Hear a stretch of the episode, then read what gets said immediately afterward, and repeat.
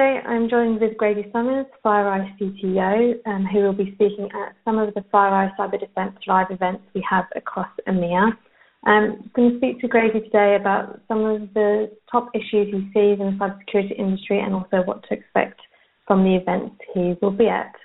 Welcome, Grady. Hey, Darshan. Good to be here. Um, so first off, what do you think are the biggest trials facing those responsible for cyber defense within an organization? Yeah, it's a good question. Uh, I spend a lot of time with our customers uh, and our, our, consulting clients, talking with them about what, what challenges they're facing. And if I had to really boil it down, I think it's about the asymmetry um, that today's cyber defenders face. Uh, we continue to see just uh, more and more varied types of threats, uh, different techniques, and um, it's becoming hard to defend against all of those. Organizations don't have the, the tools or the resources or the threat intelligence to adequately detect uh, and defend their, their organizations. You combine that with the fact that more attackers are starting to become destructive in nature, or they're stealing information that's later used in ransom. And you know, today's organizations are really facing an uphill battle. Okay, and, and do you see a roadblock in communication between those on the ground and those at board level regarding cybersecurity? I still do. Um, unfortunately, I mean we've been talking for for many years in cybersecurity about how uh, we need to be able to uh, communicate kind of at the board level and, and properly communicate risk, and, and, that can still be a challenge. Um, many boards don't have cybersecurity expertise, but they certainly understand risk, and we've got to do a better job, I think, as as security practitioners uh, at, at, putting in a language that they'll understand. In my experience. Um, the boards that I work with are so incredibly smart. I think we sometimes uh, maybe we don't give them the benefit of the doubt. And we think, well, the, you know, they, they, the board doesn't understand cybersecurity, and, and I don't think that's it. I just think that we've not taken the time to properly explain it. So I think that that roadblock in communication comes from the practitioner who kind of intuitively knows uh, what they need to do to protect their data.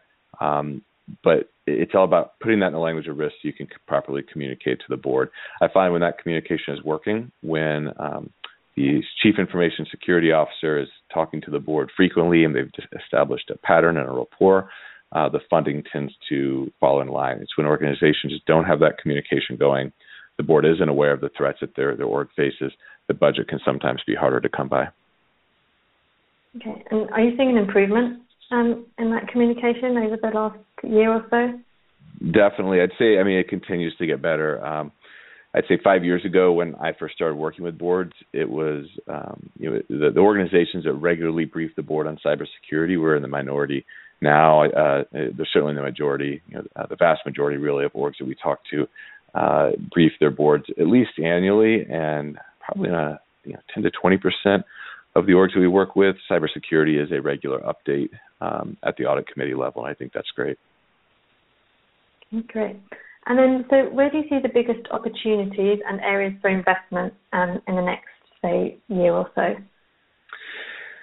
So you know there there's so many areas. There, are organizations that need to really focus on some of the basics and need to get kind of fundamental IT hygiene in place. But if I look at the leading areas where, where I see a lot of bang for the buck, uh, one is certainly in threat intelligence, for the very reason that we find um, you know when you get through the buzzwords and you cut through a lot of the, the clutter about threat intelligence, I think threat intelligence fundamentally helps orgs move faster. It helps them understand, uh, you know, what what data might be targeted, what types of techniques an attacker might use, how they can more effectively detect and respond to attackers.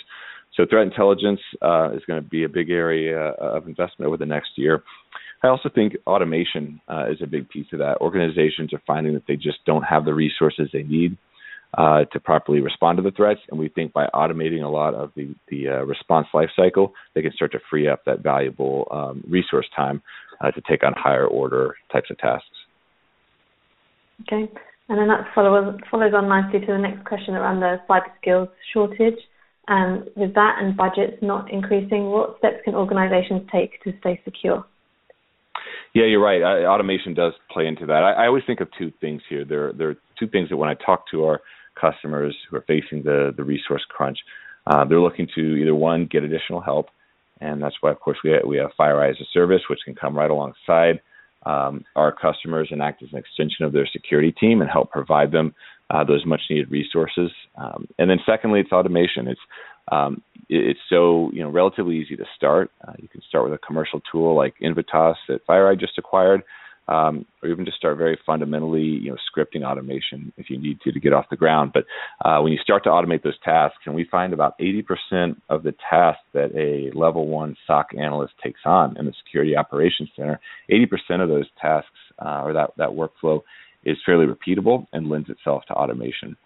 So we see orgs addressing that talent crunch through getting additional help uh, from FireEye or starting to automate processes to free up more time on their end. Thank you. And then just finally, um, as you're going to be at FireEye Cyber Defense Live across EMEA, can you give us a preview on what to expect, some of the topics you'll be um, discussing, and what um, the audience can expect from the event?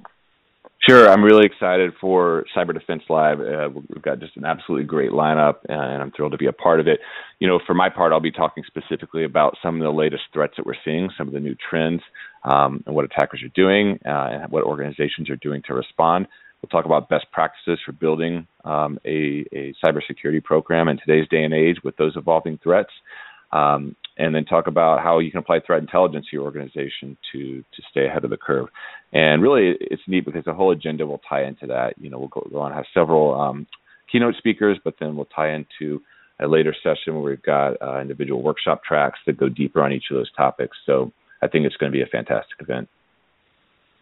That's great. Looking forward to it. Thank you very much for your time today, Grady, and we look forward to seeing you in EMEA.